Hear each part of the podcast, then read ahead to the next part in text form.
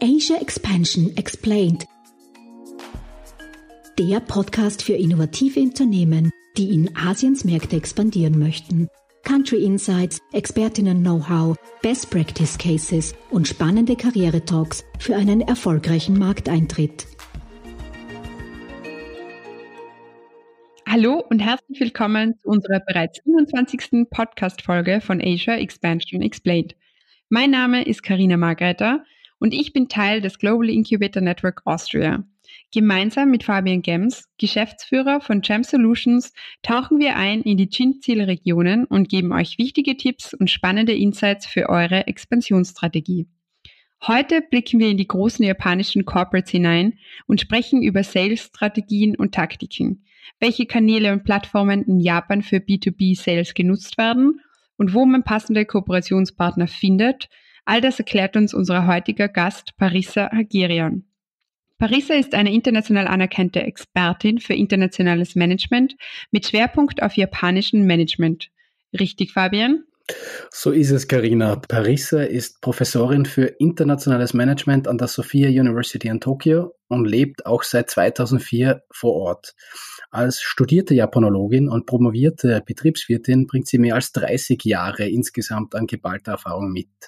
Und wer nach dem Podcast noch nicht genug von ihr hat, sie hat mehrere Bücher und Artikel zum Thema japanisches Management veröffentlicht und ist unter anderem Autorin von Understanding Japanese Management Practices. Neben ihren Tätigkeiten als Professorin berät Parisa Unternehmen bei der interkulturellen Zusammenarbeit und coacht Managerinnen und Manager, die nach neuen Perspektiven und Erfolgspotenzialen suchen. Ja, willkommen, Parisa. Freut uns, dass du heute bei unserer Episode dabei bist zum Thema B2B-Sales, Strategies und Tactics in Japan. Du bringst ja sehr viel an Paketen, an Erfahrung aus Japan, in Japan mit, aber vielleicht kannst du dich unseren Zuhörerinnen und Zuhörern nochmal kurz vorstellen. Ja, grüß Gott. Mein Name ist Parisa Haghirian. Ich bin Professorin für internationales Management an der Sophia Universität in Tokio. Das ist eine Privatuniversität, eine katholische Privatuniversität, die in Japan sehr bekannt ist. Und ich bin ursprünglich aus Graz und habe aber einen iranischen Namen, wie ihr vielleicht bemerkt habt, weil mein Vater aus dem Iran stammte. Und ich habe Japanologie studiert an der Uni Wien und internationale BWL an der WU Wien und habe dort auch meinen Doktor gemacht und bin dann nach Japan gekommen. Das war im Jahr 2004. Ich muss allerdings dazu sagen, ich habe meine ersten Jobs schon als Studentin, als ich 3 Jahre in Japan war, gehabt. Ich bin völlig sozialisiert in der japanischen Organisation und habe eigentlich erst 2-3 Jahre, also eigentlich nur an der Uni in Wien, mehr oder weniger in europäischen Unternehmen gearbeitet. Und nach 2004 war ich zuerst 2 Jahre im Süden von Japan an einer sehr japanischen Uni. Da war ich die erste ausländische Frau, die überhaupt angestellt wurde.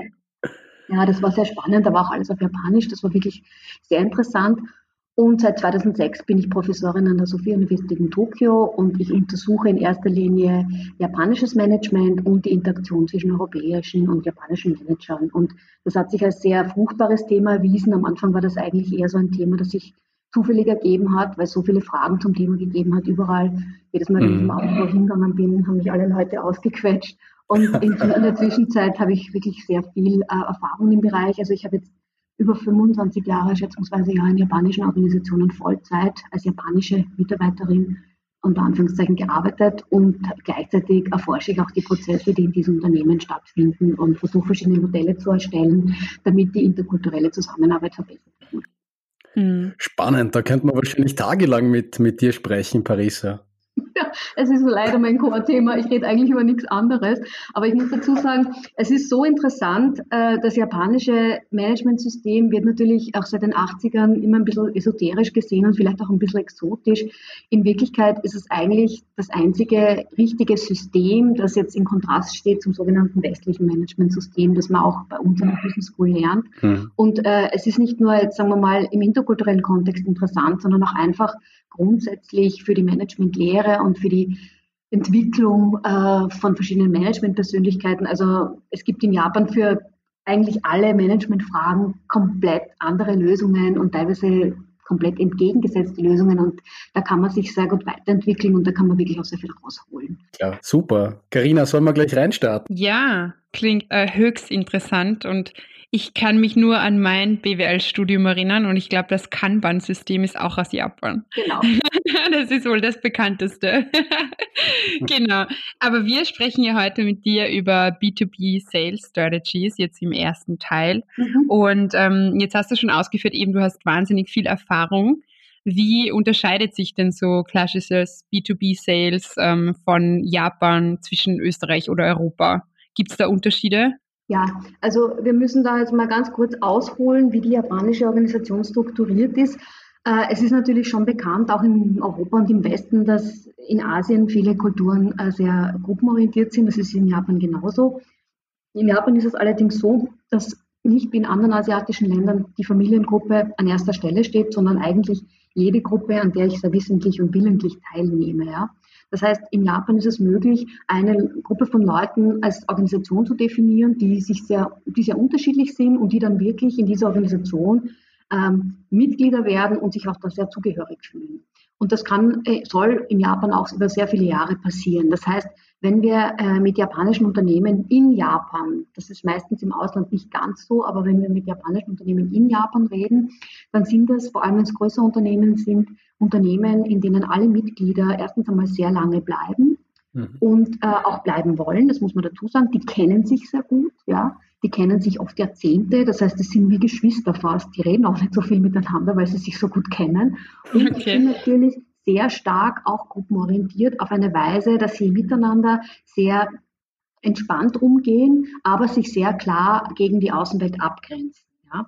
Und das ist insofern wichtig, weil man natürlich, wenn man als Outsider, ob man jetzt eine ausländische Firma ist oder einfach nur ein Mitarbeiter, wenn man da rein will, ist es sehr schwierig, sich diese Art Mitgliedschaft oder diese Art von Beziehung zu erkämpfen, weil sie natürlich nicht nur auf jetzt Expertise beruht oder sagen wir mal, ich will jetzt ein neues, tolles Produkt in Japan verkaufen. Das allein ist nicht immer der ausschlaggebende Faktor. Es geht schon in erster Linie auch darum, dass man sich in diesem Gefüge oder in diesen Art von Interaktionen gut zurechtfindet. Was bedeutet, dass ich eigentlich sehr beziehungsorientiert an die Sache herangehen muss. Mhm. Mhm. Und was heißt, wenn ich noch fragen darf, wenn ich jetzt zum Beispiel ein österreichisches Startup wäre, ich komme nach Tokio im ersten Schritt und ich mache mir jetzt die ersten Termine aus mit meinen Corporate-Partnern, ja, die ich gern für mein Business gewinnen wollen würde. Was heißt das, wenn du sagst, man muss sich da auf die Beziehungsebene stellen? Also heißt das, ich gehe dann mit ihnen essen oder was trinken oder wie kann man sich das vorstellen? Ja, also der beste Fall wäre, dass die Firma, und dann ist auch relativ egal, was das für eine Firma ist, ein Produkt oder ein Service oder irgendwas hat, was die Japaner unbedingt haben wollen. Ja? Also das ist gar nicht so einfach, weil Japan ist natürlich ein Riesenmarkt, das wird von hier gar nicht so wahrgenommen, aber das ist nicht umsonst der drittgrößte Markt der Welt, auch größer als die EU, das muss man auch gleich mal dazu sagen, damit man die Dimensionen ein bisschen klar kriegt. Es gibt dort alles, ja? Und die Japaner kriegen auch alles. Also die sind wirklich sehr stark im Screenen weltweit von neuen Ideen, vor allem von neuen Consumer-Produkten. Der japanische Markt ist ein schrinkender Markt, das heißt, es gibt immer weniger Konsumenten und man kann die Konsumenten, jetzt wenn es einfach nur auf der Konsumgüterebene ist, in erster Linie dadurch überzeugen, dass man was hat, was speziell ist. Ja? Also wirklich sehr heiß umkämpft.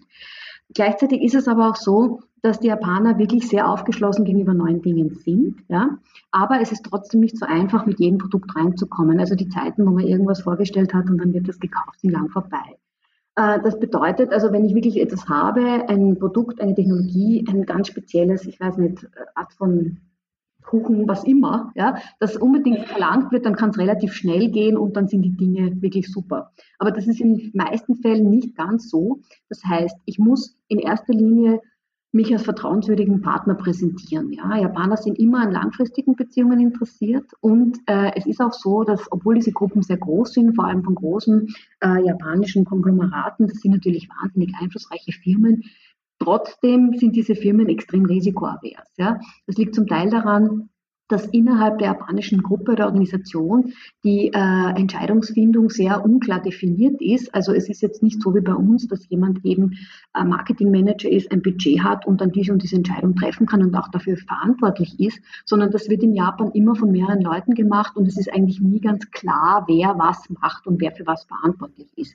Das heißt, es wird erstens einmal alles in der Gruppe besprochen. Zweitens ist es wirklich nicht, ist die Macht oder sagen wir mal die Entscheidungsfindung nicht auf eine Person beschränkt und daher dauern die Dinge erstens einmal lange und ich muss in ich muss jederzeit auch sicher sein, dass die Entscheidung, die wir als Gruppe zusammen, als japanische Gruppe treffen, auch richtig ist.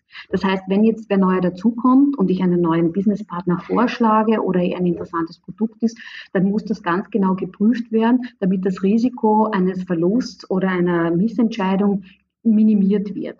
Im Normalfall läuft das so ab, dass die Leute natürlich sehr, sehr viel Information wollen. Das heißt, jede Art von Firma, die da mit einem neuen Produkt kommt, muss sich in erster Linie vorstellen, viel intensiver als anderswo. Da geht es auch um Geschichte, wie alt ist die Firma, wie lange ist sie im Markt, welche Verbündeten hat die Firma, welche Dinge macht sie in anderen Märkten. Also ganz viel Information, die mit Japan an sich gar nicht so viel zu tun hat. Das muss wirklich gemacht werden. Also wenn es da jetzt zum Beispiel heißt, okay, wir antworten erst übermorgen, weil wir haben jetzt was Besseres zu tun, als auf die Japaner zu antworten, ist das schon mal wirklich sehr schlechter Zugang. Und zweitens wollen diese Leute, die in der japanischen Firma die Entscheidung treffen, wirklich auch wissen, ja, ob das eine langfristige, erfolgreiche Beziehung werden kann. Und am einfachsten ist es, wenn ich warte. Das heißt, ich muss jetzt nicht sofort eine Entscheidung treffen, ich kann mir da Zeit lassen. Das ist natürlich für ein Startup, das in den Markt eintreten will, nicht so toll. Aber was kann man da tun? Naja, die Beziehungsebene spielt eine wichtige Rolle. Das heißt, ich muss mich auf jeden Fall um diese Beziehung kümmern und ich muss immer ganz klar kommunizieren, dass ich ein vertrauenswürdiger Partner bin, der an einer langfristigen, guten Zusammenarbeit interessiert ist. Und das fängt mit Information an, geht natürlich weiter über persönliche Treffen, die in Japan wirklich sehr viel wichtiger sind als bei uns, weil die Japaner sehr viel auch informelle Informationen wollen und auch das Gefühl für die andere Partei haben wollen. Und langfristig gesehen, dass ich auch wirklich Zeit und auch Geld zum Teil investiere in diesen Beziehungsaufbau. Ja. Ich glaube, da haben wir jetzt sehr viel, sehr kompakt zusammengefasst gehört, die verschiedenen Stufen der Beziehungsentwicklung. Ein weiterer Punkt, den wir schon bei anderen Podcasts schon gehört haben, ist auch dieses Thema der Vorstellung. Das kann ich mir sehr gut erklären durch deine Ausführungen, wo du gesagt hast, okay, das sind oft langjährige Beziehungen, die auch innerhalb der Organisationsstruktur ist. Und wenn man dann natürlich vorgestellt wird durch einen möglichen Partner, durch einen Kooperationspartner aus früheren Geschäften, dann ist das natürlich auch eine vertrauensbildende Maßnahme, nicht? Genau. Also das wäre dann vielleicht noch so ein zweiter Schritt. Würdest du das auf die gleiche Ebene stellen, wenn wirklich ein Vertrauenspartner da reinkommt oder wenn man sich das selbst aufbaut? Also das wäre vielleicht noch ganz interessant zu hören. Ja, also was wirklich wichtig ist, dass es für japanische Firmen in erster Linie weniger Risiko ist, mit großen Firmen zusammenzuarbeiten. Ja? Und es ist auch einfacher, mit Firmen zusammenzuarbeiten, mit denen man sehr viel Kontakt hat und die man schon seit Jahrzehnten kennt. Ja, das ist immer leichter. Das heißt, wenn ich jetzt ein Startup bin und ich habe mit einer großen österreichischen oder internationalen Firma eine Kooperation, die in Japan bekannt ist, ist es sicher leichter.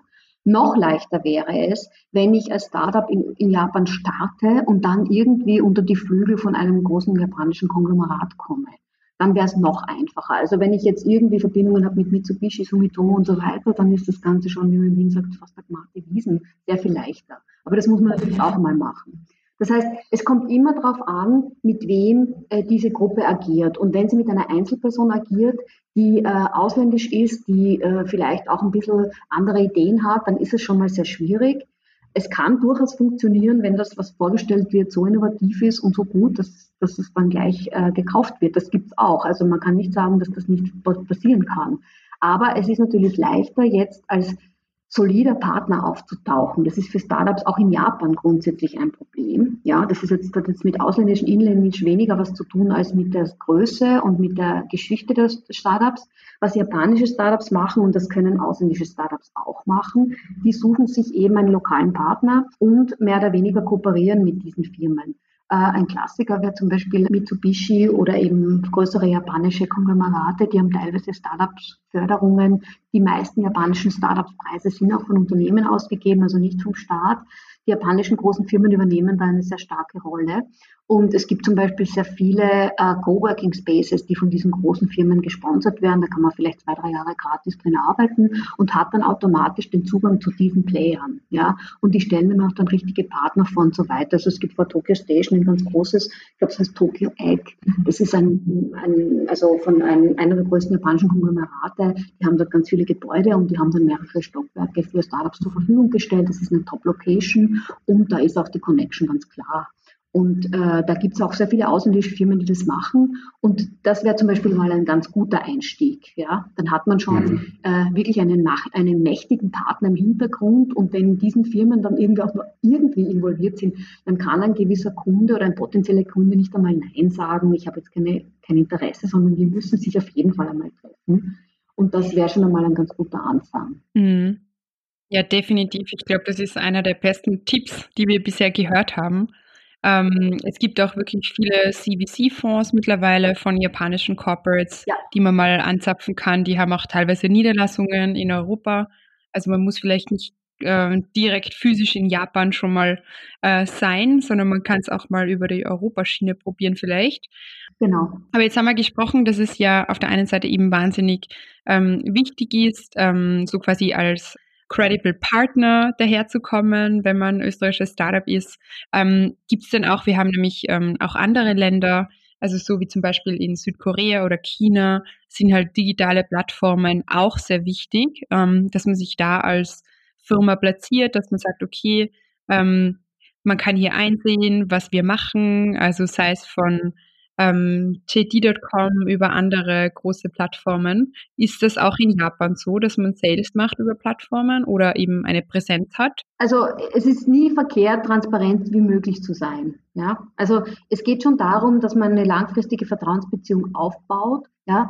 Und wie gesagt, wenn es etwas ist, wo die Japaner glauben, das müssen wir jetzt auch sofort haben, dann geht es sicher sehr schnell. Ja?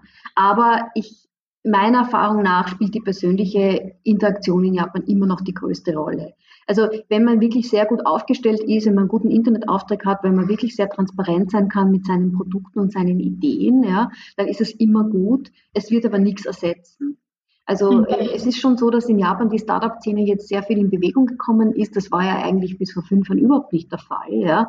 Da war das eigentlich eher so ein bisschen eigenartig gesehen, weil in Japan immer große Firmen und vor allem Firmen im Produktionsbereich als richtige Firmen gelten. Ja. Also es gibt erst seit ein paar Jahren echt die Idee, dass man mit Internetfirmen eigentlich auch ganz gut Geld verdienen kann. Das war bis vor einigen Jahren noch relativ...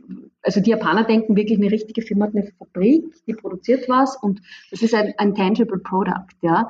Und das hat sich jetzt aber sehr stark geändert. Es ist schon sehr hip jetzt auch da mitzumachen, vor allem für größere Firmen.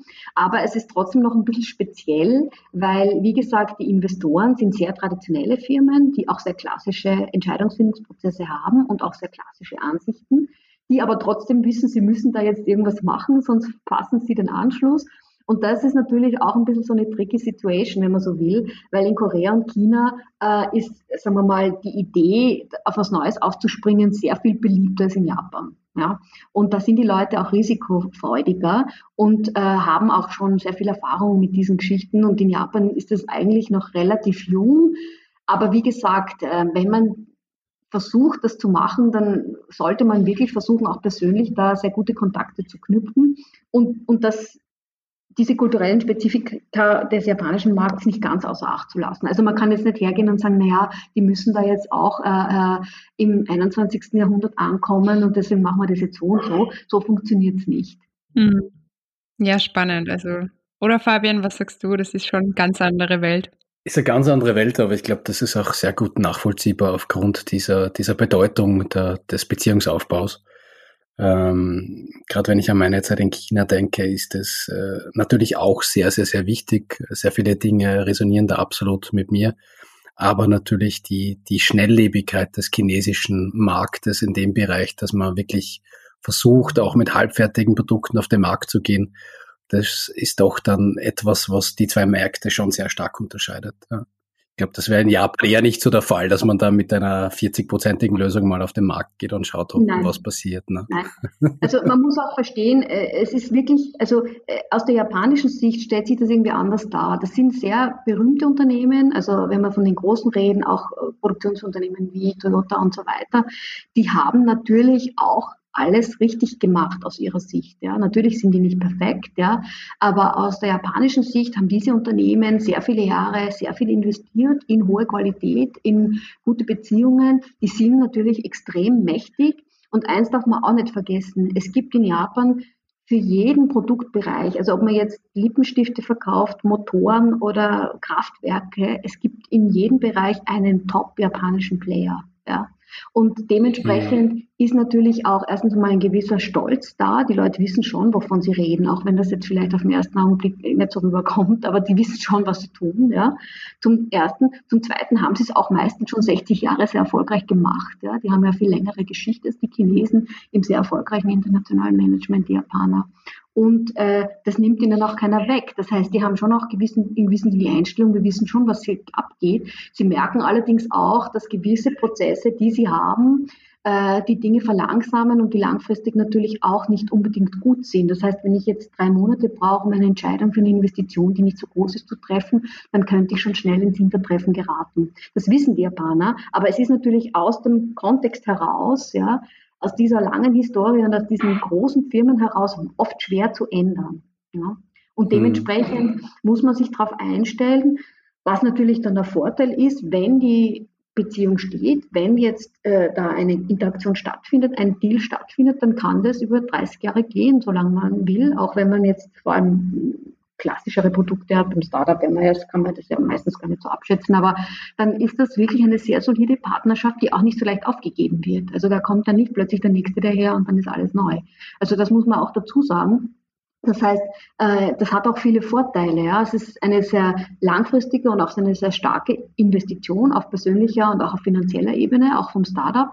Allerdings, wenn es dann mal steht, dann steht's. Ja. Und dann steht es auch eine Weile. Also deswegen ist der japanische Markt ja immer noch interessant, weil natürlich erstens mal schon Profite gemacht werden können und gleichzeitig auch im Grunde ist das eine sehr solide Geschichte. Ja. Mhm. Ja, definitiv. Das haben wir auch schon öfter gehört, dass wenn man so quasi drin ist, dass auch dann gewisse Preisunterschiede vielleicht jetzt nicht sofort dich raushauen aus der Partnerschaft, also anders wie jetzt in anderen asiatischen Ländern oder vielleicht bei uns. Da ist die Treue dann schon sehr groß, was auch wirklich wichtig ist. Deswegen sagen wir auch immer den Startups, viel Zeit investieren, wirklich gut überlegen. Japan ist sicher kein einfacher Markt, aber wenn ihr dann die ersten Partner habt und die für euch gewonnen habt, dann kann es auch richtig losgehen und richtig gut gehen. Genau, Fabian. Genau, was mich noch interessieren würde, wir haben ein bisschen gesprochen von dieser Entscheidungsfindung im Unternehmen. Da stellt sich mir die Frage, aus dem Chinesischen her findet man da relativ leicht die Kontaktperson, die dann auch entscheiden kann, mit der man, also das weiß man schon an der Sitzordnung in einem Raum eigentlich, wer dann schlussendlich der ist, der dann auch darüber entscheidet, wie funktioniert das in Japan? Wie komme ich jetzt, wenn ich ein Startup wäre und ich komme rein in so einen Tisch und da sitzen die Leute, kann ich mir da sicher sein, dass da überhaupt die Person drin sitzt, die überhaupt was weiterbringen kann? Wird da strategisch teilweise gespielt mit der Sitzordnung, damit man nicht sofort sieht, wer jetzt der Entscheidungsträger ist? Wie ist das aufgestellt? Also ganz grundsätzlich mal, wenn man über japanische Meetings redet, dann kann man mal als Europäer davon ausgehen, dass Meetings in Japan immer Informationsmeetings sind. Also wenn ich jetzt als europäisches Startup zum ersten Mal meinen potenziellen Kunden treffe, dann wird dort überhaupt keine Entscheidung getroffen. Das wird sicher nicht passieren. Das heißt, man geht hin, man beschnuppert sich, man lernt sich kennen und dann hat man noch ein Meeting und irgendwann einmal passiert dann halt was. Also vor dem 3. Meeting würde ich mir dann nicht sehr viel Hoffnung machen, ja.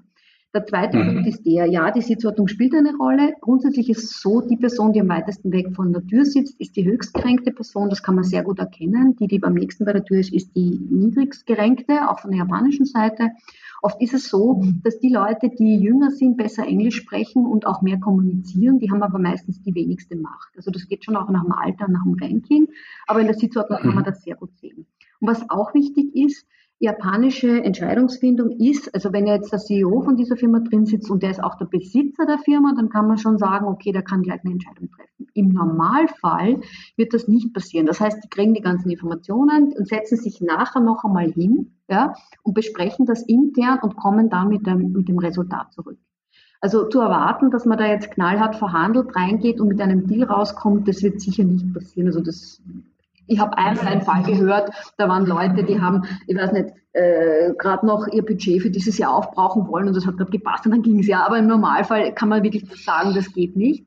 Und gleichzeitig aber auch wirklich dieses Meeting nützen, um sich gut zu präsentieren, auch als Unternehmen, auch mit einer Geschichte, auch mit einer Persönlichkeit und dann eben warten. Und diese Zeit muss man schon investieren. Das heißt, man hat jetzt wirklich sehr im Normalfall, wenn man wirklich mit japanischen Firmen direkt kommuniziert, kaum einen vor sich, der jetzt allein dort die Entscheidung trifft. Ja. Und wenn man eine neue Firma ist, eine kleine Firma, dann werden auch nicht die Top-Entscheider da sowieso reinkommen. Da kommen sowieso höchstens Mittelmanagement rein, wahrscheinlich darunter, die nur die Informationen sammeln und dann alles ins größere Gremium bringen und dann wird dort entschieden. Ja. Also das ist schon ein Unterschied. Man muss wirklich verstehen, dass es in Japan sehr, also bis die japanischen Manager vielleicht 45 bis 50 sind die im Grunde nicht allein entscheidungsbefugt. Das wird alles zusammen entschieden. Das heißt, und die fangen dort vor einem keine Diskussion an. Ja? Die gehen dann zurück, machen die Entscheidung und kommen dann mit der Entscheidung zurück. Ja? Also da braucht man sich nicht erwarten, dass man da mit einem Deal rausgeht. Also vor dem dritten Meeting würde mich das sehr wundern. Aber man muss auch die Prozesse dahinter verstehen. Es werden die Dinge schon sehr gut gescreent. Je mehr Informationen da sind, desto besser. Je besser der Eindruck ist, je mehr man das Gefühl hat, mit denen kann man arbeiten, das ist ganz wichtig, dann geht's ja. Aber wenn man reingeht und sagt, so, wir kommen jetzt zusammen zu einer Lösung hier, das wird im Normalfall nicht passieren. Mhm. Mhm. Das wäre jetzt eine gute Überleitung direkt zu unserem zweiten Kapitel, oder, Carina? Genau. Ich wollte fragen, weil wir gerade bei den Meetings sind, so quasi. Erstens, wie viel Gewicht hat denn der Preis? Also verhandelt man auch in Japan? Kann man überhaupt verhandeln? Weil du eben gesagt hast, okay, in den Meetings wird eigentlich weniger diskutiert. Wie kann man sich das vorstellen? Ist das ähnlich wie bei uns oder eben ganz anders oder kommuniziert man das per E-Mail? Also so, weil direkte Konfrontation ist ja auch nicht so. Genau. Also man sollte schon, wenn jetzt, sagen wir mal, klar wird nach einer Weile, dass da Interesse besteht, dann sollte man schon einen guten Preis verlangen, aber nicht zu denken, naja, die Japaner zahlen sowieso doppelt. So wird es nicht passieren. Die sind ja auch nicht ganz dumm und die informieren sich auch sehr gut. Ja, also das muss man immer wissen. Japaner sind wahnsinnig genau im Informationen sammeln. Also wenn die, deswegen fragen die auch so viele Fragen und die kennen auch viele Leute, die haben ja auch Macht, das muss man auch mal sehen. Das heißt, wenn ich jetzt sage, okay, das sind Japaner, die können gleich doppelt bezahlen, so wird es nicht laufen. Man muss schon irgendwie reasonable reingehen, ja. Und das ist auch eine Art von Goodwill, den man dann zeigt und sagt, okay, also ich bin wirklich bereit, mit euch dazu kooperieren, das ist mir wichtig, dass das so und so klappt, aber ich bin auch bereit, hier auf eure Konzessionen oder auf eure Ideen einzugehen. Also den Preis würde ich schon nicht unbedingt super billig, aber realistisch ansetzen und dann vielleicht ein paar Prozent draufschlagen, damit es noch eine Verhandlungsbasis gibt. Aber Fantasiepreise, das ist wirklich nicht drin. Also so diese Zeiten sind echt vorbei. Der zweite Punkt ist der, in dem Moment, wo man das Gefühl hat, man kann mit diesen Leuten, ja, das ist in Japan ganz wichtig, dann geben sich die Dinge viel entspannter. Ja. Also man muss wirklich auch sich präsentieren, man muss zeigen, ich bin bereit, mich hier anzupassen, ich bin auch bereit, was zu lernen, ich bin nett, unter Anführungszeichen, mit mir kann man reden und dann gehen die Dinge schon viel, viel leichter. Und wie gesagt, es gibt Fälle, wo die Japaner, ich habe ja schon vorher gesagt, die Japaner sind immer auf der Suche nach neuen Produkten und auch nach neuen Produktideen, weil der Markt einfach so ausgereizt ist, dass sie nur mal mit Produktinnovationen überhaupt die Kunden anlocken können. Das heißt, wenn eine Firma was hat, was die Japaner haben wollen, dann geht es relativ schnell. Ja? Und dann geht es in erster Linie darum, dass es gut abläuft und wenn man sich auch noch versteht, umso besser. Ja? Also ich habe letztens ein Interview gemacht mit einem französischen, das ist kein Startup, sondern eine Supermarktkette, eine Bio-Supermarktkette und die sind sehr stark in Frankreich und in anderen europäischen Ländern im Bereich organischer Supermarkt.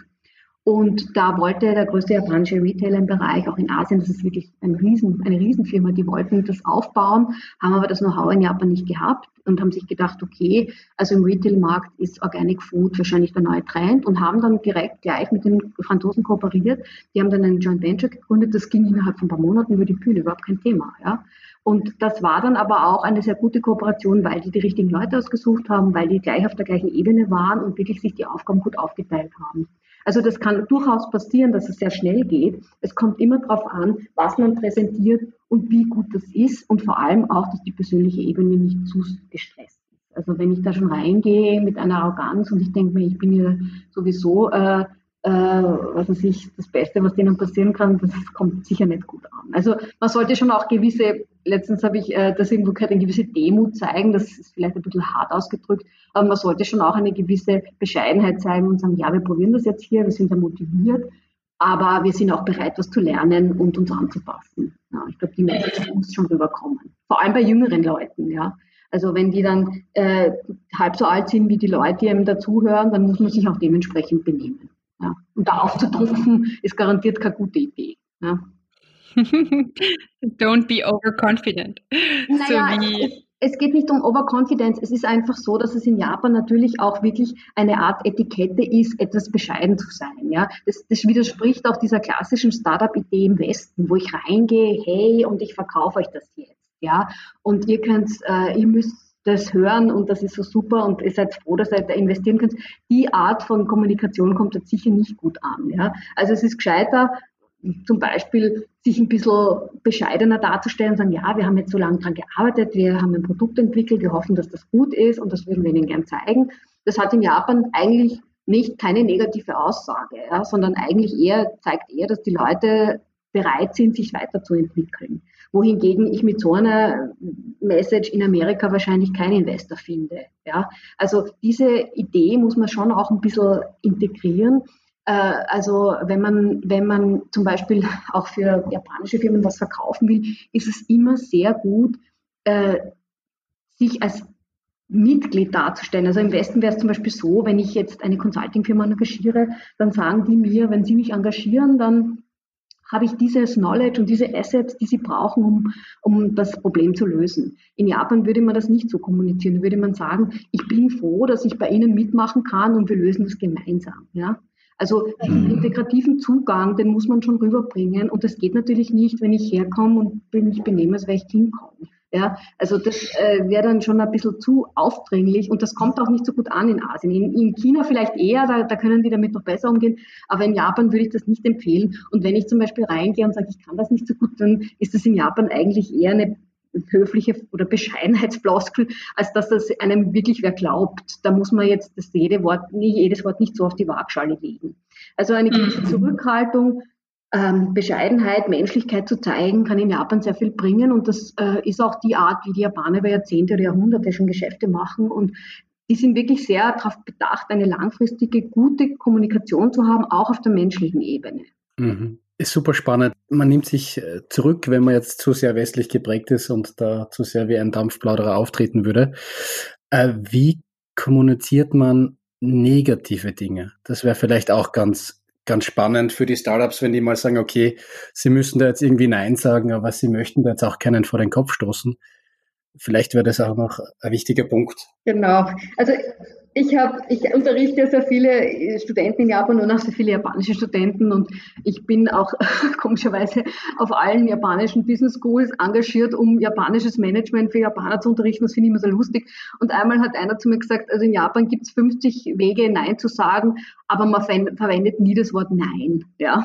Also das heißt, man muss das umschreiben. Eine gute Idee, das zu tun, ist zu sagen, es ist schwierig, das zu machen. Also es wäre sehr unangenehm für uns, das zu machen und sich selber ein bisschen in die schwächere Position zu bringen. Ja? Also eine konfrontative Argumentation ist in Japan grundsätzlich keine gute Idee. Ja? Mhm. Das heißt, man muss auch verstehen, die Leute sind immer sehr in der Gruppe drinnen, die reden auch nicht konfrontativ miteinander, außer sie haben wirklich einen ganz extremen Konflikt, weil die natürlich auch planen, die nächsten 20, 30 Jahre zusammenzuarbeiten. Das heißt, man kann sich das in Japan so nicht leisten. Und wenn dann jemand kommt und so agiert, dann ist das wirklich für alle Leute extrem anstrengend und auch wirklich, wie soll ich sagen, es kommt auch so negativ rüber, das kann man bei uns oft gar nicht verstehen. Und wenn man Nein sagt, ist natürlich ein Problem, aber man könnte zum Beispiel sagen, naja, also wenn wir das machen, dann wird das nicht gehen, dann hätten wir dieses Problem und das Ganze etwas umschreiben. Ja? Und vor allem auf die Möglichkeit hinzuweisen, dass das für die Gruppe oder für alle Beteiligten einen negativen Effekt hat.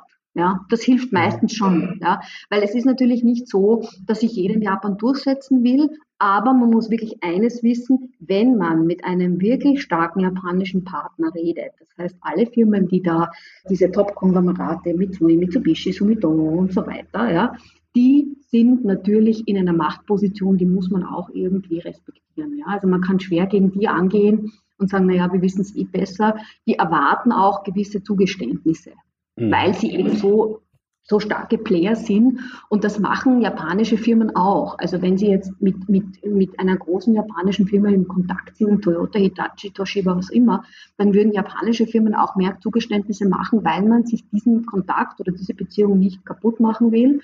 Und Weil jeder weiß, wenn ich jetzt mit einer von diesen Firmen Geschäfte mache, ja, bin ich ein verlässlicher Partner und ich kriege viel mehr Kunden nachher noch dazu. Ja, das ist eine ganz wichtige Sache. Das heißt, man kann nicht sagen, okay, ich lasse dich jetzt außen vor, weil die mag ich jetzt nicht oder die geben mir nicht die richtigen Konditionen. Manchmal ist es fast gescheiter, da ein bisschen was drauf zu zahlen am Anfang, wenn man wirklich diese Top-Firmen an der Hand hat und dann nachher das Geld damit zu verdienen, dass jeder, der nachher kommt, weiß, ich mache Geschäfte mit was auch immer und ich kann mich darauf verlassen, dass auch die kleine Firma verlässlich ist und das ist langfristig die bessere Investition. Mhm. Super spannend. Aber das heißt immer kommunizieren, weil aus meiner Zeit aus China bin ich das schon fast gewöhnt gewesen zum Schluss, dass man oft auch nichts mehr hört. Und das ist völlig okay. Das heißt, das wäre in Japan keine gute Herangehensweise, weil das wieder gegen das Bild der Verlässlichkeit spricht, nicht? Ja, und vor allem, also wenn man zum Beispiel ein E-Mail kriegt in Japan, ja, von einem potenziellen Kunden, dann wird sofort geantwortet, fertig. Ja, da brauche ich jetzt nicht sagen, ah ja, ich war gestern auf Urlaub oder so, das interessiert überhaupt niemanden. Ja. Also wenn ich zum Beispiel nicht gleich antworten kann, sagen wir mal, ich kriege jetzt eine Frage, die ich nicht gleich beantworten kann, dann schreibe ich kurz zurück, ja, es tut mir leid, ich muss das erst recherchieren, aber ich antworte innerhalb von 24 Stunden. Der Kunde hat immer Vorrang in Japan und es ist wahnsinnig wichtig, dass man sehr stark darauf reagiert. Das machen die Japaner auf der anderen Seite nicht immer. Ja? Also das muss man schon dazu sagen. Die Machtverhältnisse spiegeln sich auch sehr stark in der Interaktion wider. Aber wenn ich mich gut präsentieren will, dann hüpfe ich, wenn jemand sagt hüpf. Ja? Das hat mit Stolz nichts zu tun. Das ist auch wirklich man muss auch diesen Firmen zugestehen, dass sie ihre Leistung erbracht haben und die sind sich ihrer Machtposition auch bewusst, auch innerhalb von Japan. Das hat mit ausländischen, indonesischen Partnern gar nichts zu tun.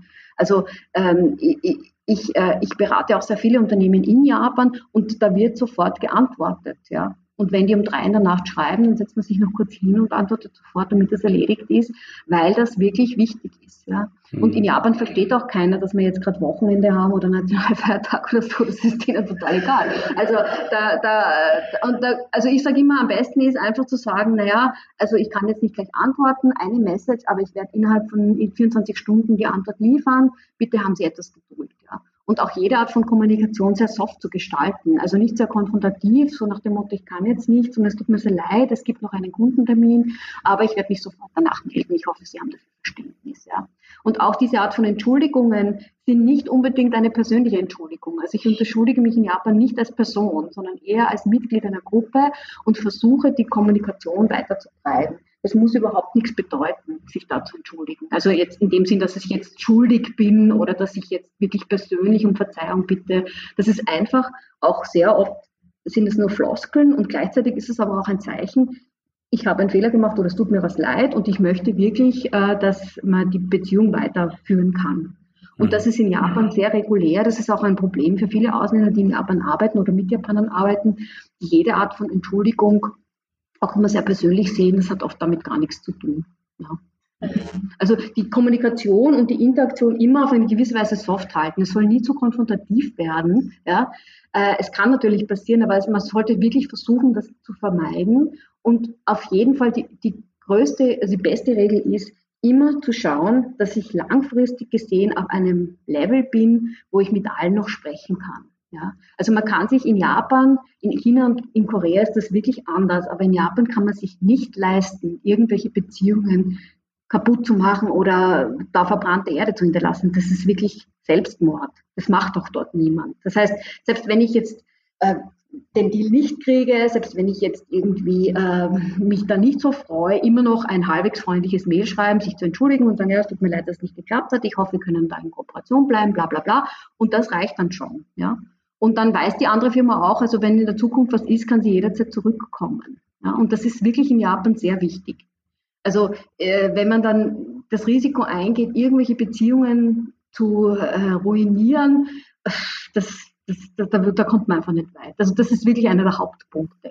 Ja, ja, Wahnsinn, Parisa. Ich glaube, du hast uns jetzt vollumfänglich gebrieft, unsere Startups darüber informiert und ich denke ja, dass da wirklich sehr, sehr, sehr, sehr, sehr viel Gutes dabei ist, was man sofort umsetzen kann.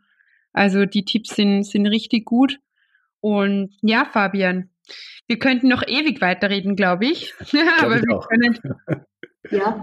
ich würde noch gern am Ende noch was kurz sagen. Also etwas auch, was jetzt wirklich in dieser ganzen Diskussion um interkulturelles und internationales Management oft vernachlässigt wird. Also Gefühle in der Interaktion spielen schon eine sehr wichtige Rolle. Das kommt in der Business-Literatur praktisch gar nicht vor. Wenn ich natürlich diese Art von Business aufziehe in einem sehr fremden System, dann gibt es irgendwo einen Punkt, wo meine Gefühle sehr unter Stress stehen. Also ich bin dann irgendwie wütend oder genervt oder einfach nur verunsichert, das kann alles sein und das ist auch normal. Also das muss man schon dazu sagen. Es wird dann auch oft in Japan, in Tokio gibt es auch viele Leute, die so tun, als wenn das überhaupt nie ein Thema wäre. Das ist natürlich völliger Quatsch, ja. Aber was wichtig ist, auch diese Sachen anzuerkennen, zu sagen, ja, jetzt ärgere ich mich, das verstehe ich jetzt nicht, ich bin verwirrt, ja. Das ist auch völlig okay. Allerdings ist es nicht so gut, dann aus diesem Ärger oder aus diesen Gefühlen heraus zu agieren, ja. Also was ich da wirklich sehe oft, ist, dass Leute dann wie bei uns sehr impulsiv reagieren. Das ist keine gute Idee, zu sagen, okay, heute bin ich wirklich sauer. Dann schreibe ich kurz eine Mail und sage, ich würde mich gerne morgen melden, herzliche Grüße, und mache das dann am nächsten Tag, wenn ich mich ein bisschen beruhigt habe und wenn ich mir gut überlegen kann, wie ich da agiere. Und das ist sehr wichtig, weil das wird irgendwie oft übersehen, dass man sich da schwer raushalten kann. Also ich kann wirklich sagen, ich bin jetzt mehr als 30 Jahre in japanischen Unternehmen angestellt und ich habe jeden Tag noch eine Situation, wo ich denke, na servus. Ja. Und ich habe aber gelernt, das jetzt nicht gleich für bare Münze zu nehmen und auch wirklich zu sehen, okay, jetzt bin ich gerade aufgeregt, jetzt brauche ich mal nicht reagieren, jetzt setze ich mich kurz hin oder am nächsten Tag mache ich das dann. Und das hat sich sehr gut bewährt. Ja. Und das würde ich auch allen raten, die in diesen interkulturellen Kontext gehen. Es ist wirklich sehr viel schwieriger, als man denkt. Ja, das wird sehr vernachlässigt, auch in der Lehre, auch in den Business Schools. Internationales Business ist nicht so spaßig, immer wie man glaubt. Es ist sehr herausfordernd und man muss sich da auch selber ernst nehmen. Ja. Aber man kann auch wirklich da sich selber auch ein bisschen beobachten und sagen, okay, jetzt gerade heute, vielleicht antworte ich heute nicht, ich schreibe eine kurze Nachricht, dass ich morgen antworte und beruhige mich ein bisschen und dann mache ich es. Und das funktioniert sehr gut. Ich glaube, man kann sich da auch selber ein bisschen reincoachen. Ja, definitiv. Und ich glaube, das ist nicht nur ein guter Tipp für interkulturelle Kommunikation, sondern auch für Kommunikation zwischen Österreicherinnen und Österreichern. Super, ich glaube, das war das Abschlusswort. Normalerweise fragen wir immer noch den letzten Tipp. Ja. Den hast du uns gerade vorweggenommen. Sehr gut. Es war uns eine Freude, oder? Glaube ich, Fabian, wolltest du sagen. Absolut. Es hat mich auch sehr gefreut. Vielen herzlichen Dank. Und falls es noch Fragen gibt, ich bin an meiner Uni zu finden. Also ich würde mich da auch gern einbringen und da kann man mich jederzeit kontaktieren. Ja, perfekt. Super. Vielleicht noch ein Tipp an dieser Stelle. Die Parisa hat auch ein Buch geschrieben. Wir verlinken es euch in den Shownotes und könnt ihr euch durchlesen für eure Einführung nach Japan. Genau. Perfekt. Vielen Dank fürs Dabeisein. Danke für die Einladung. Ich habe mich sehr gefreut und liebe Grüße. Liebe Zuhörerinnen und Zuhörer, wir sind schon wieder am Ende unserer heutigen Folge angelangt. Wir freuen uns, wenn ihr auch nächste Woche wieder mit dabei seid bei Asia Expansion Explained. Das war Asia Expansion Explained, Ihr Podcast für eure Internationalisierung nach Asien. Ihr habt Fragen, Anregungen, Wünsche? Dann schreibt uns unter podcast@gin-austria.com. Weitere Infos zu den Startup-Services von Global Incubator Network Austria findet ihr auf gin-austria.com. Ready for the next steps? Go big, go global, go Asia.